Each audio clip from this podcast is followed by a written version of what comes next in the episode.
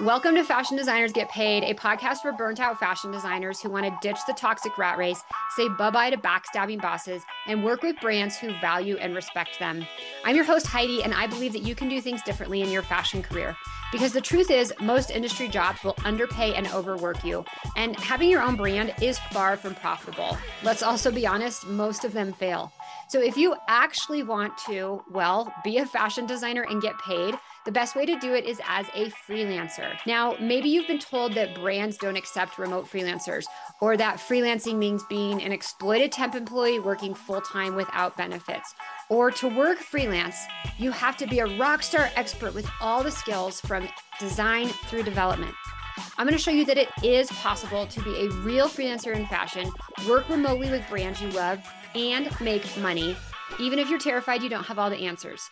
You got this, and I'm here to help you do it.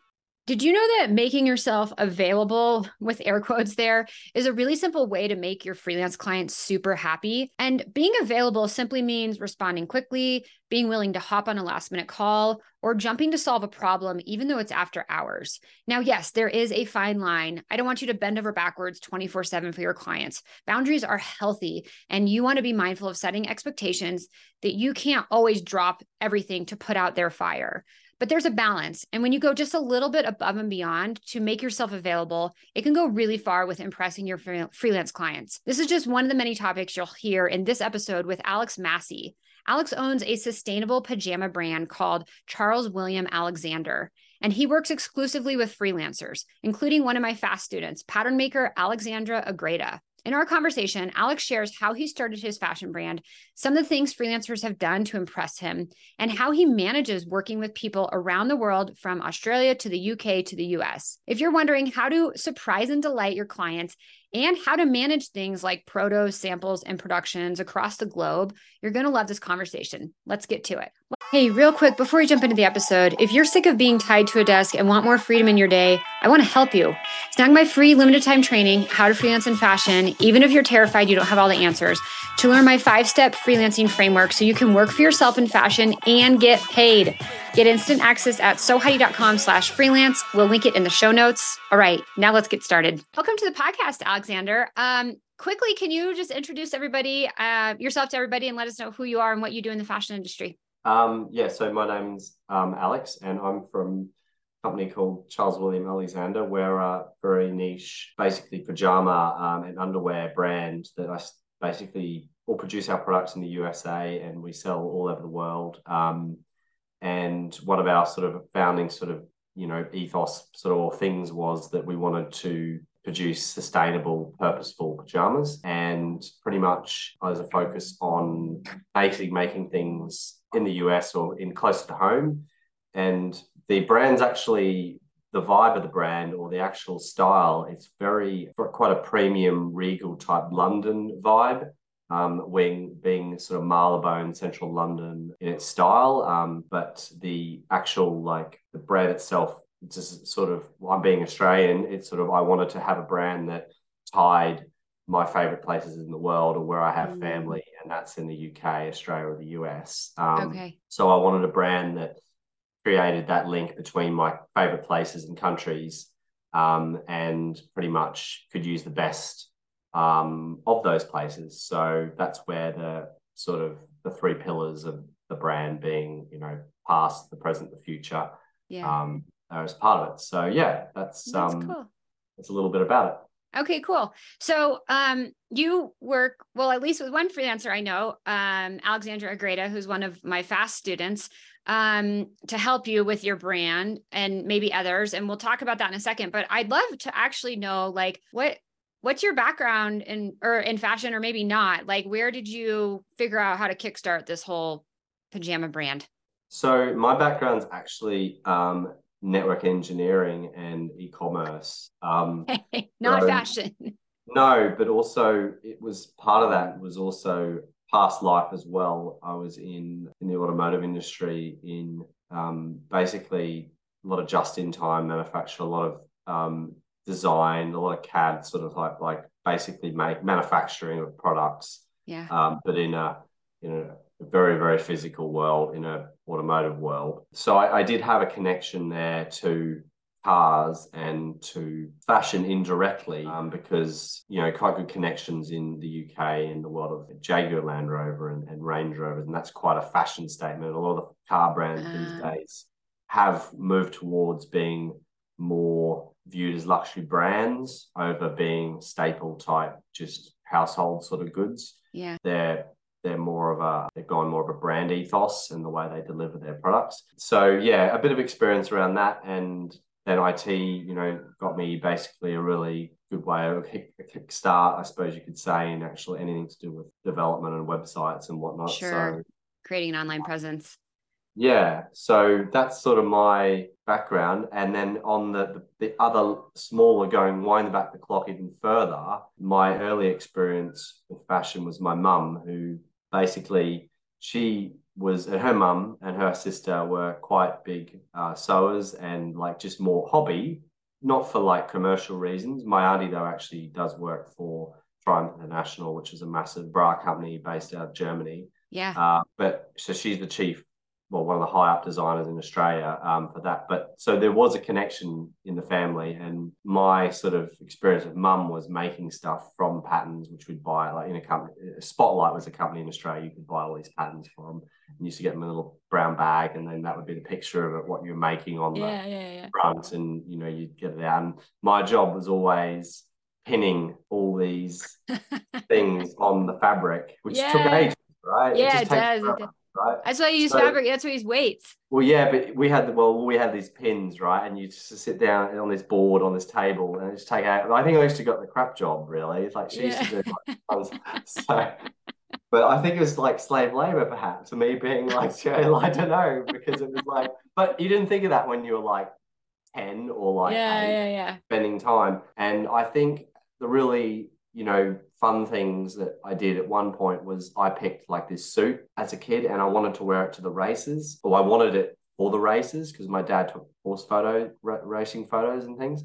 Um, and I I wanted this like little single p uh, single um, it was like a sports jacket but made of tweed. Okay and I picked it from like the store, like the actual pattern, and we met and bought the fabric. And the whole process of making this suit took like months. Yeah, was, yeah. But Tailored yeah, clothing is a labor of love. Yeah, it was. And I remember like even finding the shoulder pads for a little kid were like we had to put big ones in there because we couldn't find any small ones. And I remember, yeah. I remember it was like a compromise. It was in this suit. To this day, I've still got it somewhere. Yeah. But you know, it. I suppose that's where the interest came from initially it's like I really like that creation of like something from you know from just that picture whether it was like you know um, and that's sort of where my background was in the sense I'd had experience okay um, okay yeah. So when did you start your brand? Um I started my brand in 2021 so, so just about two years now. Yeah.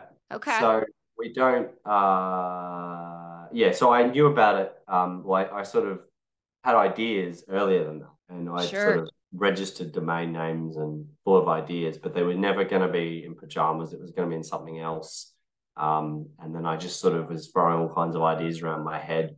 I knew the name, but I didn't know what it was going to be. So I thought of the name before of actually what I was going to make, which is okay. quite an interesting way of yeah. doing it. Yeah, but, but it's name. Um, it the name is such that it can work for pajamas. It could work for, I mean, you've got women's underwear too. So like it can work for, is broad enough. It's, it was very, um, the brand can grow, like the brand vibe, the brand, like yeah. the way the brand actually evolves will be you know once you start that name you can start to like really polish how you want to experience it and yeah that's the fun thing right of growing for a brand sure. So for sure i think yeah once you settle on a name i think everybody starting a brand should always settle on a name um, at some point i don't think you need to straight away but i do do feel because i've had people or friends ask me you know, oh, what should I? How I can't think. We can't think of our name for our brand and stuff.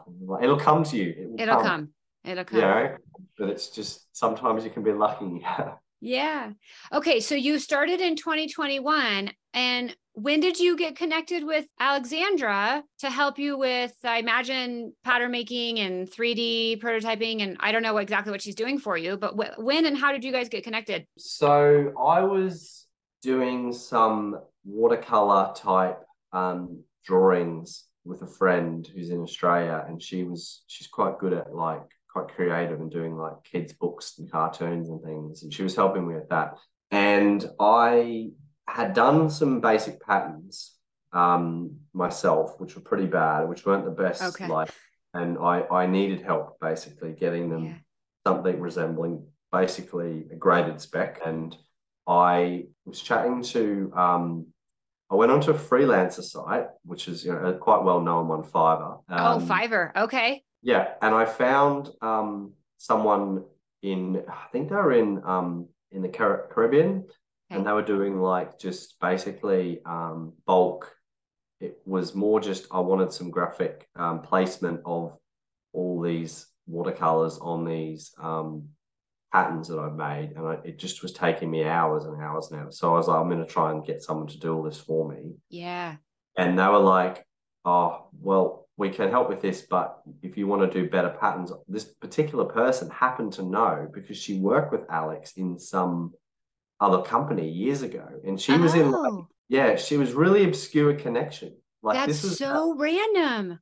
it's the most random way of finding someone. Because like, Alex lives in the U.S. yeah, but and she she's in the Caribbean. she had lived in the US and worked, and she was Ah, like she was like um Venezuela or somewhere she was? No she was Venezuela. I don't she she basically said I worked with Alex at this underwear company or something in some area or some okay.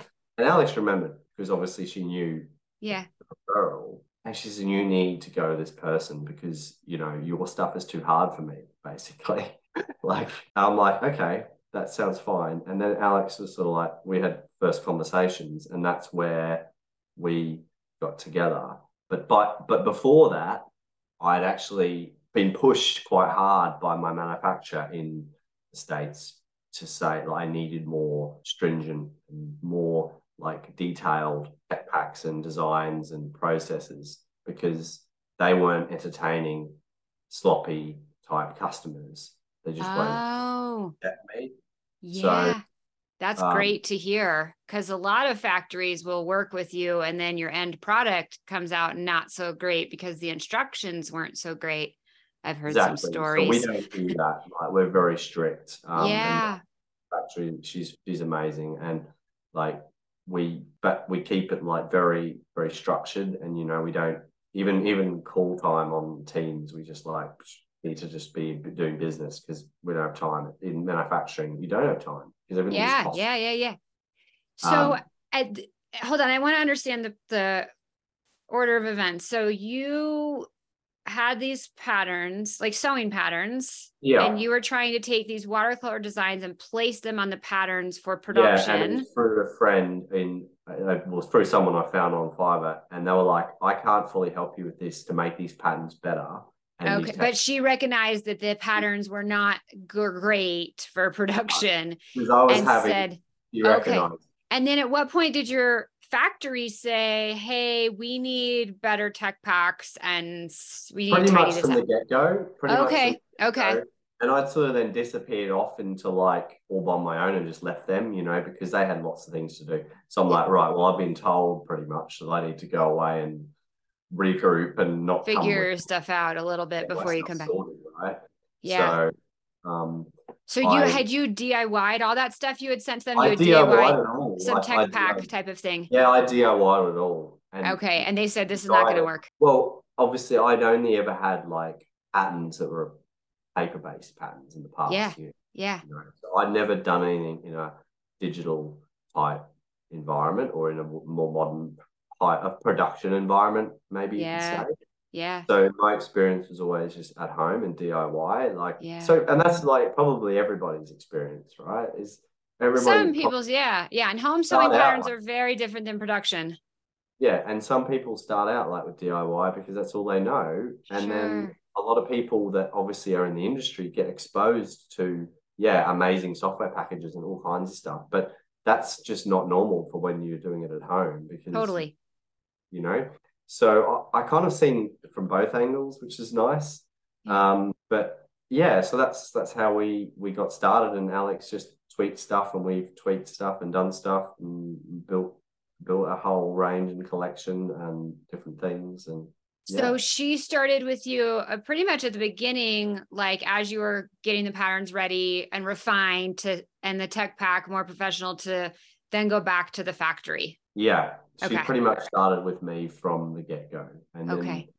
she's probably been um, more involved in the brand than you know, like even it's probably just as much involved with the brand as me in the sense of knowing decisions and like choosing different color, different things, and making almost making calls Yeah. because I trust her advice yeah. explicitly, you know.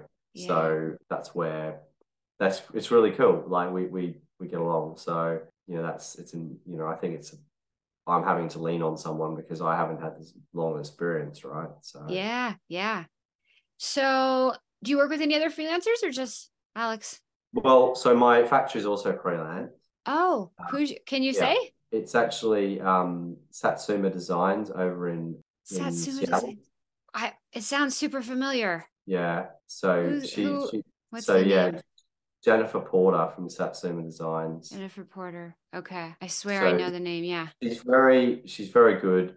Um, I don't know I don't know what I haven't you know I I don't know what her sort of like standing is on. Her main business is uniforms and other things, and I'm not sure how she. I think whether she has particular clients or she has this sort of client or what. I don't know whether she has a filter on who she sort of has in. But anyway, I you know and I went to her and and it was great, and we've done done you know some production and different samples, and there'll be more in the future yeah, I'm not sure how, like, yeah, I'm just not sure how she structures her business in the sense of like she's full freelance or she's like in and out or, yeah. Um, Yeah. Like, I mean, work with freelancers, my whole business is built around freelancers, actually. Yeah. Everybody's a freelancer. Yeah. Um, because, so like, right down to my photos, my friend who does my photos and all my, when we do photo shoots and all kinds of like photo days and whatnot, you know, it, he he's a independent photographer. Um, one of my friends who's a stylist friend who she does a lot of stuff and we have models and all our different like just shoot days and arranging and more than just the coordination of you know the run sheets for the shoots and you know oh I mean I do a lot of the posing and a lot of the stuff to figure out like what how people are going to stand and what myself as well with her Mhm. again she's freelance does Yeah. that Okay. um, and this this this is actually these are in, this is in the United Kingdom, which is where I am. So yeah, there's the US people, there's the UK people, and then in Australia, I've got a friend who's the lady that does the um, watercolors and stuff. She's pretty much my brand like sounding board, and everything that I like run through to stay on brand, to keep on brand, to keep Okay. everything like within like how I want to structure, how I want to envisage the brand moving forward. I run through her, and you know we do a lot of the drawings and any new watercolors and anything like that is done for herself. yeah. So yeah, again freelance. Okay. So yeah, So I'd love to hear you talk a little bit about, um, and it sounds like most of your freelancers have come through personal connection. Yeah. Uh, well, I mean, again, like Jennifer, like from Satsuma, she was found by a Google search. Oh, okay. What did you search for? uh, fashion manufacturers, manufacturers on, you know, clothing USA, textile Okay. manufacturers. And just And I digging emailed through. about four or four, I must emailed like 10 factories. And it was only until I got her, someone actually replied. And I had to, you know, ask, you know, so it, it's, um, yeah, like that, that was found through this, like searching in the UK. Yes. Friends, known connections. Australia, um, the lady that did that actually covered a friend's, done all the graphics on a friend's um, coffee van. She'd done like the layout, the whole stickers Okay. and like the whole like vinyl wrap. Um, and she designed all that. And basically, my friend recommended. So it was again a So that was recommendation. through a connection. Yeah. Okay. Yeah. But I'd say it's 50 50 through connections, through just finding someone online, through searching. Okay.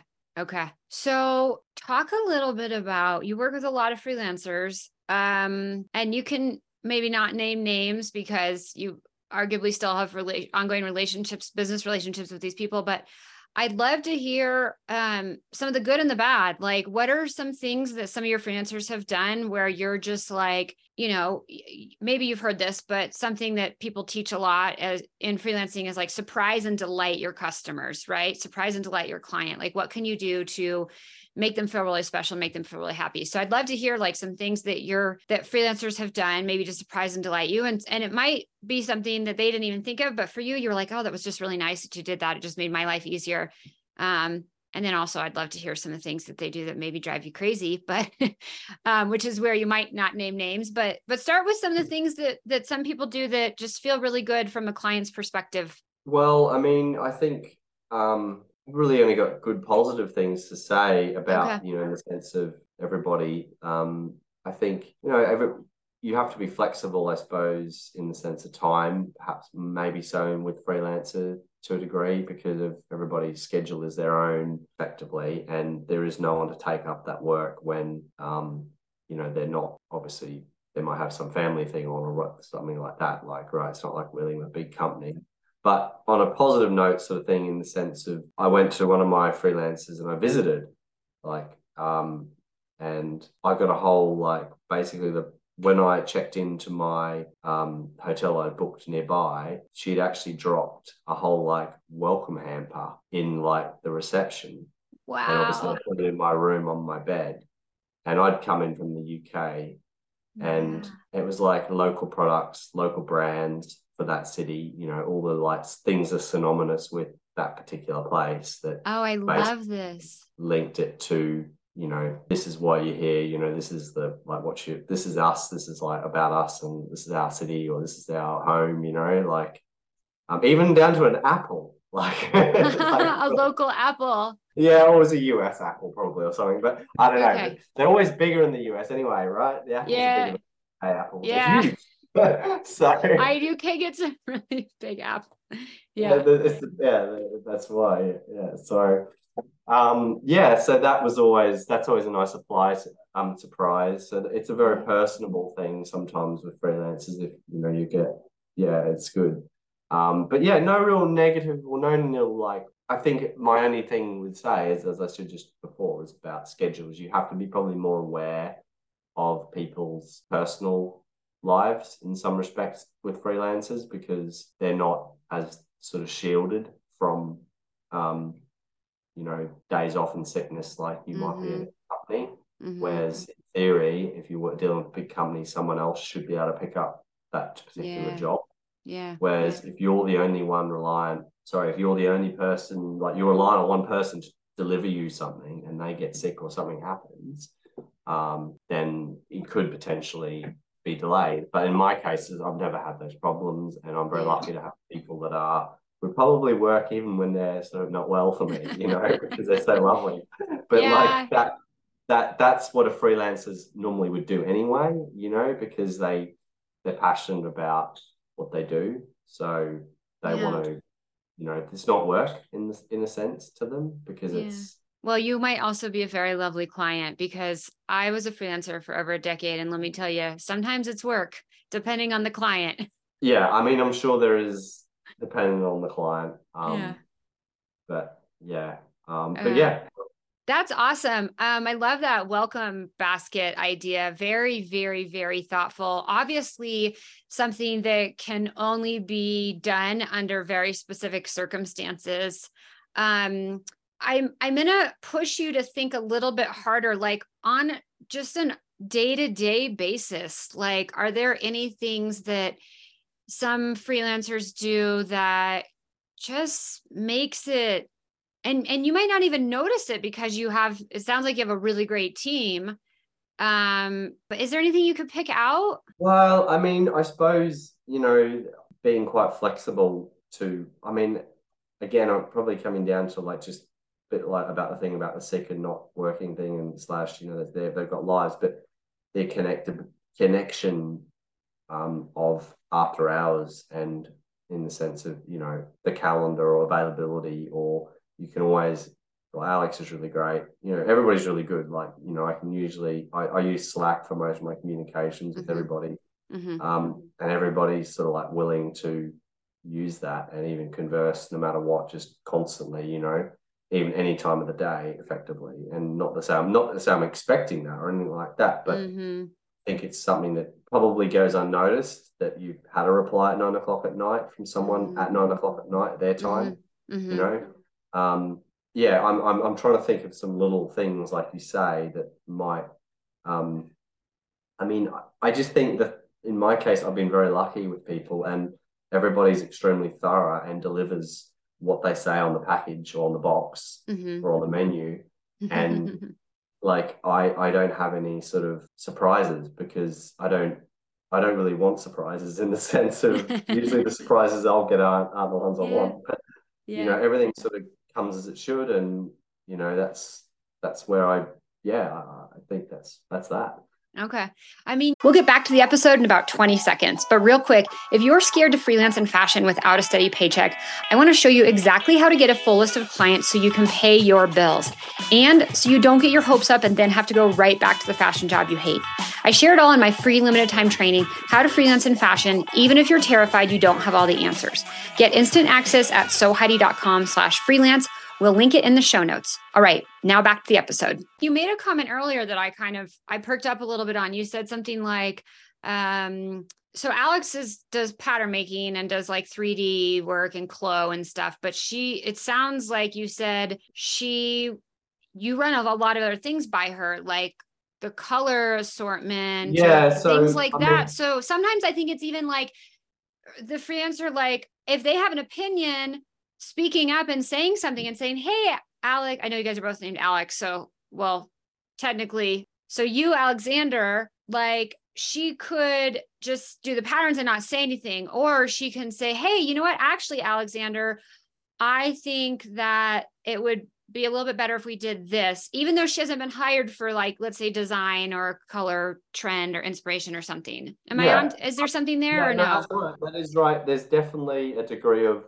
um, you know, assistance that happens um, unbeknown to me a lot of the time that I might just, you know, ask an opinion just and not think twice. And it's just like, oh, that's a good. And take those those opinions in a lot of cases. Yeah. So it's it's um that's always appreciated and it does go or un you know I suppose it is noticed, but not so much. But yeah, it, it's. I suppose you just don't think about it as uh, something that's um you think it's normal after you start working time and time again with yeah. freelance. You just start to, you know, you. I, I I want to be able to bounce that ideas off someone. If I yeah. can't do that, yeah. I feel empty. You know, there's that space is. Yeah. Yeah.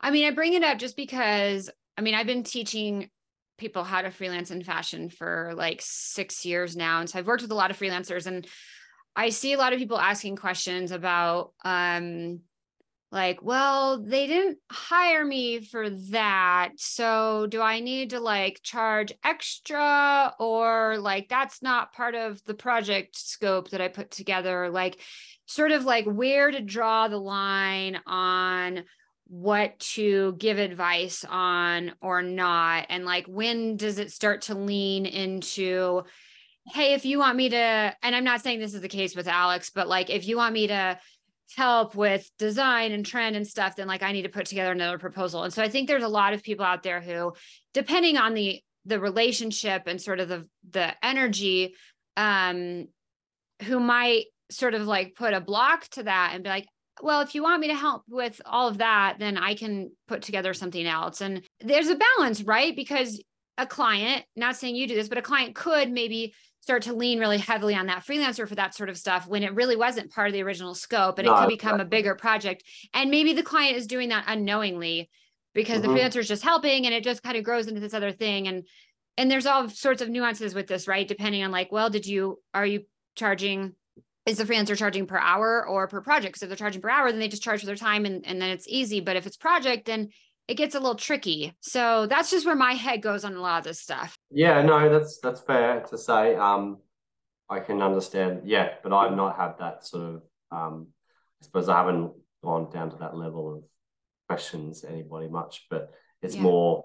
Um, but I can see where there, yeah, there could certainly be things like that come up. Yeah, yeah. All right. Um, so, yeah. um, talk to me a little bit about um, before we hit record. We started nerding out on WFX, and I was like, "Wait, what? WFX? I don't even know how we got on the topic." And you were talking about, about the vertical integration thing. Yeah, you were talking about um, software that you use to manage. Well, you talk about it. Yeah. So one of the things I identified very early on um, in making a lot of this stuff um, in the US or in the Western world um, was there's just no um, there's no really provision for waste because it's too expensive. Like there's just no that everybody's time's too expensive. Every shipping's too expensive. People um, like materials are too expensive. Everything's just so expensive. So I needed to find a way of basically limiting, you know, what I had on stock in the sense of raw material. Mm-hmm. Um, because in a world of making things in you know the US, you're only limited to like um, particular styles and collections of like fabrics and whatever like might have to have on site or on on in the US in stock effectively. I could I'm not I'm got a massive factory where I can just have shelves and shelves of just mm-hmm. oh they go and mm-hmm. grab that fabric because mm-hmm. I'm in mm-hmm. India and I've got tons and tons of like textile places. I'm in downtown Seattle. I'm in downtown New York. I've only got so many different stocks I can draw off. Um, so I wanted a way of making sure that I could produce my production runs um, without running out effectively because I would have to reorder this stuff. And it could take like weeks or more, yeah. months. You know? Totally. Um, and that's not a problem when you're making this stuff in China or in India because you're there. You are, you literally just walk next door and grab more because it's there. Like, and it's the totally the opposite thing because if you're not making a lot of your fabrics um, locally in the US, you are having to import them, and a majority of them are. And even when you are making them in the US, you're only going to make so much because the production costs are so high um, that you just can't just keep making because there just isn't the market for like that particular style or color or whatever it might be. Mm-hmm. But so I basically thought of a way, well, what WFX does on a high level, um, and it's sort of something that works in with like a, yeah, an MRP or ERP like NetSuite, which big companies have, um, which I've used in other businesses, is I wanted something that would basically plan materials, which is what an MRP stands for, material planning reporting. Planning, yeah. So um, material reporting plan sorry, um, mm-hmm. that would basically allow me to input all my designs, all of my patterns, all my material consumption figures, which Alex has got the skills to create because mm-hmm. she has worked in those sort of worlds as well. Um, and then that would actually tell me like how many centimeters of fabric, how many centimeters of binding or thread or buttons or pieces of buttons, how many care label, all that stuff. Yeah. And would produce basically these manufacturing reports or orders, which I could then send to my manufacturer and say, you're going to need to make this, and this is what you're going to need. Mm-hmm. Um, and then on the other side of it, it would spit out purchase orders, and I could say to the factory that's making all the raw materials, I need all this, and then it would feed it in, and basically it would concoct the recipe to produce um, finished product, which is what the factory in the US is making. So, which allowed me to book a time in a week in or whatever production and know in that week and that time I'm going to have everything on hand and there's not going to be a phone call or an email. Ah, oh, we've run out buttons. of this. Yeah. Yeah. And that is a big problem with a lot of manufacturing, you know, is that people don't plan and they get into it and then you're half made products are sitting there and it's costing money because yeah you're doing someone else's job yeah. um so yeah that's where i needed it on a low level or a very low basic level which is why i found some software that's very very um, good yeah. integrates yeah. my e-com stuff and um, it means I can handle all the production and the ordering myself, and I know what I'm going to have on hand, and I can deliverable accurately plan and know I'm going to get that stock um, yeah. and there's no like drawn out lead times because I know I physically have you know the, the goods. Yeah. So. And it's um, you said it's WFX, but well, I was like, wait. The software I use, I use Katana, which so there's a few of them. Oh, I thought you said WFX, and I was like, wait, I no, use that so software. Use, it's twenty five thousand dollars a year. yeah, yeah, it, yeah. So basically, WFX is a whole suite of things. Yeah. And once you graduate to your big brand like say J Crew, Sure. absolutely go and use WFX. But um, for a startup and for a small brand like me, um, I I wanted effectively the same capabilities, but on a very low level and a very granular level, Yeah. because I don't have to have multiple people using it. So Yeah. again, I don't need that um, high level view yet. So what's um, it called that you use? Katana. So there's a there's a couple of them out there, but this particular one, Katana is really good because um, it it's basically um, it's got quite good integrations with like Shopify and stuff like that, Oh, right. Okay. Yeah, yeah, yeah. and it also it's quite low cost as well. So it's low cost. It integrates well. Um, it has um, quite good units. Um, it has the ability to use units for consumption, so like centimeters and yards and feet and all the different things and, and liters or gallons and all this stuff. So you Sure. can could you could create recipes in it that would make um, it was sort of loosely designed enough for fashion, and that's why I picked it because Okay. Okay. How do you the- spell it? What is it? spelled with a K, K A T A N A. K A A T A N A. So K A T, it's spelled K A K A T A N A. Oh, just K A T A N A. Okay. A N A. So Kilo Alpha Tango Alpha November Alpha Katana. Okay. Um, and basically it's it's um Ah, here we go. Ka- KatanaMRP.com. yeah, that's them. Okay. Yeah, we'll Yeah. put that in the show notes. Yeah. Because that's a great So- resource for brands, No but also freelancers to help their brands manage. Well, if you if you if you're doing like um, you know, if you're manufacturing in house, then it's very handy. If Mhm. you're not manufacturing in house, it's probably a, it's it's definitely overkill. Um, but I am manufacturing in house, so I had the problem of having to manage all these fabrics and all these different yeah, materials. it's a lot. And but for someone that's just going out there and finding a factory and saying, "Here's my pattern, here's my tech pack, make me this," you don't need it because they're handling all of that. Oh, Right. Full package production. Right. Yeah, Yeah. yeah. But I had no option. I, I was forced into like, well, not forced, but basically, I Encouraged wanted- into. well, it, because it was going to be a disaster if I didn't Yeah. have some sort of management Yeah. of Hammond's fabric. Because I don't know, like I look at a tech pack and I got the material consumption out for one pair of pajamas in small.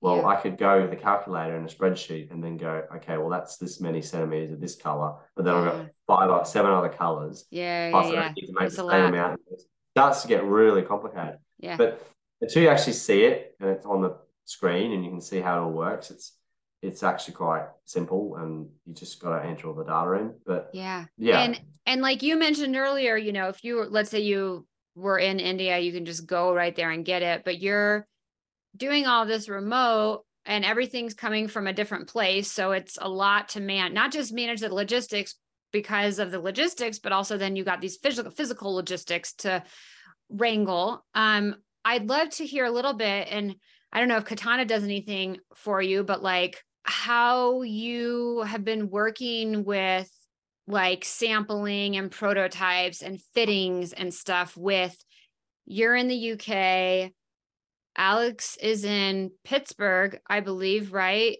Mm-hmm. and your manufacturer is in Seattle. Those are not very close in the US so like how logistically are you manufacturing with all these remote freelancers physical samples prototyping fittings that type of thing?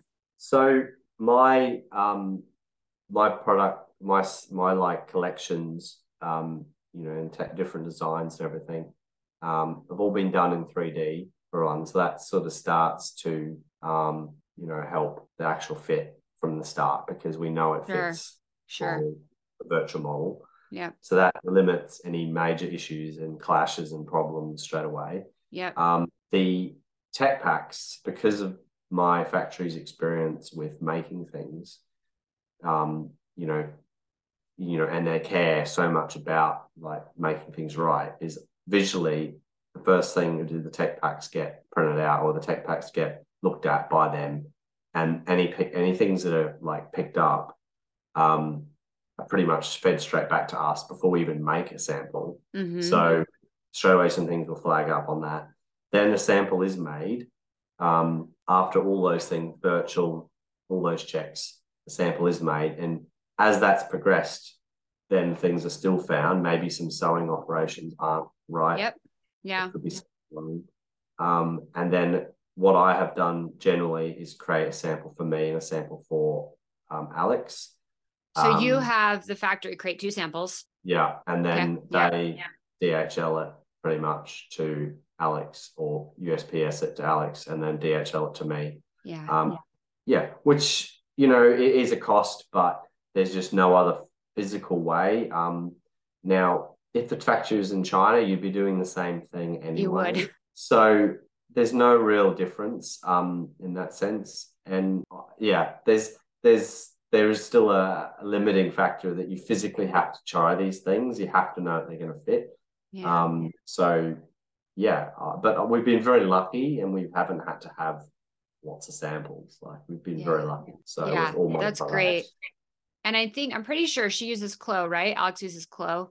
I you think know, so. Clo 3D. Yeah. Um, yeah. So it's just a question that comes up a lot. Freelancers like, wait, how do you do pattern making or how do you do technical design remotely? Like typically, yeah, the factory might be in China, but the design director, arguably you, right? And then the if people are used to working in house, then the technical designer or whatever the company hierarchy is, right? But everybody's like under the same roof. And now everybody's under completely different roofs. And so it's just an extra cost of getting two samples. And then you guys each are looking at the same thing in real time in real life. It's just on, on an, it's just a cost of doing business in the sense Totally. of um, there's no real way. The only way we can limit it is um, we inherently don't do massive changes to things, um, even when we're developing something.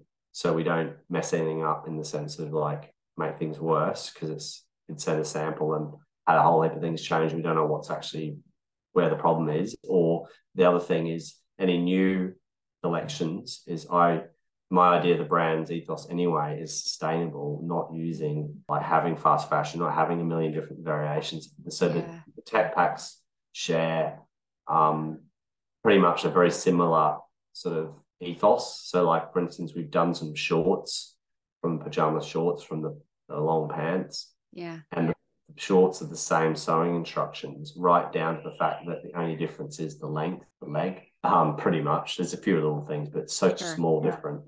So I know that I could make actually one sample of those, and that's all I need to make really for production. I probably won't even need to make a sample. I could probably just go for production, but I will make a sample because I'd like to have a pair of shorts. But like also, you know, it would just be it's just someone they say I wouldn't I I, I trust that those are going to be okay because the rest of the waistband and all we you know everything else we did in that world we, we fixed any might have been issues in the past Yeah. so it's just when new products are being done that's where I think yeah that's where the, sh- the air freight and all the shipping and stuff can become quite painful because you're trying to coordinate getting this stuff from everywhere but I've worked with like China uh, suppliers in Asia and China and places over the years, and with um automotive, and I I just I know that I know some of the frustrations people can have because you get stuff turn up and it's totally not right and it's Mm. totally like just disaster,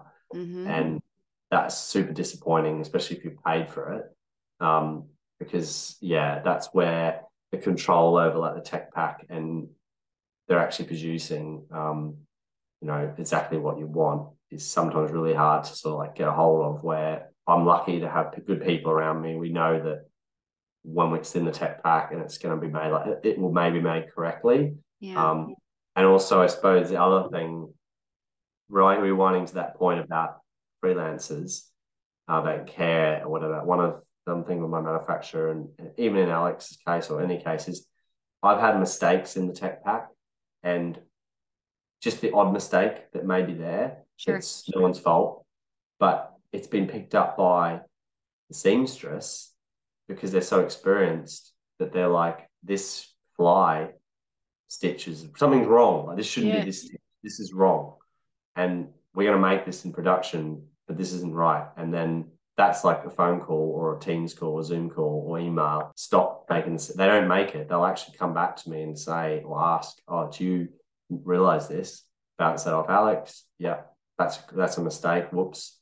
And then we go back. Yeah, we make it this way. Change the tech pack, revise it, and that's something that if you were dealing with someone like say overseas in a factory, they just make it wrong and they just send it to you. They sure will. Like, yeah. And then and then you're just like, oh, so you won't know about it until you get it, and yeah. you may not even pick it up because it's a stitch, right, or something. Yeah. So yeah. it it's yeah, that's so that's um that's a little bit about the manufacturing, I suppose. Yeah. Well, you're smart to ask for the sample even on like a second run of production because I have a um I have a really good friend who has her own brand and she was doing her manufacturing in New York City. So it was still stateside. It wasn't over in China or anything. And she had she needed to order another round of production. She goes, I just skipped a sample just for time.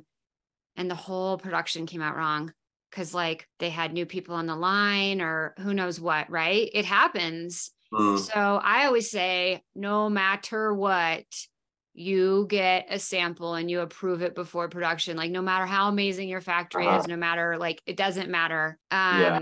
She had to offload the whole thing at, off at like TJ Maxx or something, a discount retailer. So it happens. Um, so you're smart to do that, even though the extra expense of paying for the sample, paying for the shipping, etc., is worth it. Yeah, no, I agree. It's um I, I think it's very thorough to have multiple samples just before yeah. you produce stuff. Yeah. Well, thank you, Alex, for coming on and chatting. It's lovely to hear about you and your story and your brand and what you're building. And I'm so glad you've had such great experiences with all your freelancers. That's phenomenal. It's not always the case. So um, you're doing something right. You've connected with the right people. That's really exciting. Um, first of all, where can everybody find you and connect with you online? Um, just go to charleswilliamalexander.co.uk or .com and just there's an email address just in the contact thing and just send me an email on there. I check the mailbox. So awesome. Um, that's yeah. Awesome. And, uh, and then I'd love to ask you the question that I ask everybody at the end of the interview, which is what is one thing people never ask you about working in the fashion industry that you wish they would? Um, yeah, okay. Um, suppose yeah, is it? But I think is the question is like, is your brand going to become like massive or some like you know? Because oh, I think yeah. You're in the fashion industry, right? So they think it's like some sort of like I don't know Calvin Klein or someone. I don't know, but like. What's your answer? Oh, I, I just like I, I'm I'm working I'm working pretty hard. That's what I usually say. Like, yeah, of course. Like, but um, I'm not really in my brand to become like the golden. I'm more in it because I like like the brand and I like the products and I like the actual thing I'm making and I think it's really cool. Yeah. Um, I I do other things as well and I feel that it's sort of it wouldn't be fun. CWA is supposed to be fun. Like it's all about having fun. It's not about like just world domination or anything like that. like, it's it's yeah. So that's something like that I sort of yeah remember. Yeah, that's good. That's good to keep yourself grounded on that level. And it's great. I feel like people don't last very long in fashion unless they're in it because they just truly love it. Yeah, I can see that. Um, now you could see that after a couple years, right? Yeah, I, I, I've got more passionate about it as I've grown. I've been, I've grown it. Like it's always like I'm someone that wouldn't be able to stop though in the sense of designs, and I know I need to sort of like focus on current products and things as well. And I want to do more all the time. And that's the fun I like about it. And I think that's why a lot of people get the buzz from it as well, because they're creating something new. Yeah. Um, and that is what fashion can be because you're just not making the same thing time and time again. You can actually diversify and do different things, same but different sort of situation. Yeah, um, definitely. Yeah. Awesome. Well, thank you for sharing your story. It's very, very inspiring to hear what you're doing and hear what your experience has been like. Yeah, no worries. Well, yeah, anytime. Thanks so much for listening to the Fashion Designers Get Paid podcast. If this episode inspired you in any way to get out of the mass produced rat race and get your fashion career out of the hands of toxic corporate bosses, Just like one of my students did, Alexandra, who makes more money in one day of freelancing than she did in two weeks at her old industry job. Yes, true story. I'd love to help you take control of your own destiny as a freelance fashion designer or TD, PD, pattern maker, etc. Get instant access to my free limited time training at soheidi.com slash freelance. We'll link it up in the show notes. And of course, make sure you're subscribed wherever you get your podcasts. We release new episodes every Monday to help inspire you for or help you get through the week ahead. You got this. Me and my team are rooting for you.